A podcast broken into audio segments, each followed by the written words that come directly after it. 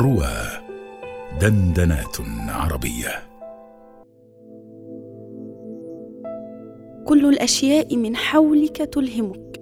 تلك الكلمات الطيبة التي قالها لك أحدهم يوما ما وتسببت في إسعادك لساعات طويلة تعلمك أن الكلمة الطيبة صدقة وأن كلمة واحدة طيبة خير من آلاف الكلمات الناقدة التي لا تغني ولا تسمن من جوع.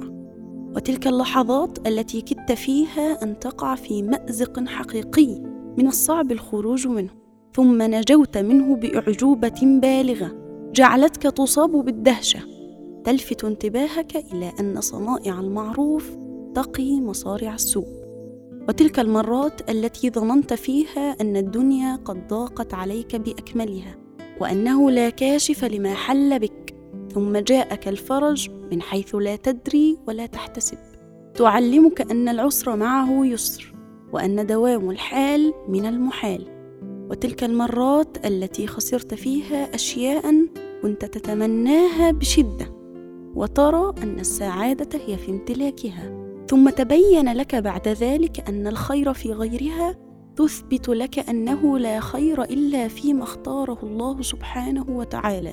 لذا أقول إن الأشياء من حولنا ملهمة وإن المواقف اليومية الحياتية التي تحدث معنا تعلمنا دروسا قيمة. قد سطر لتناولها ومناقشتها كتب كثيرة. فقط كل ما عليك فعله هو أن تدقق النظر وتمعن التفكير فيما يحدث وتسلط التركيز على ما وراء المشهد.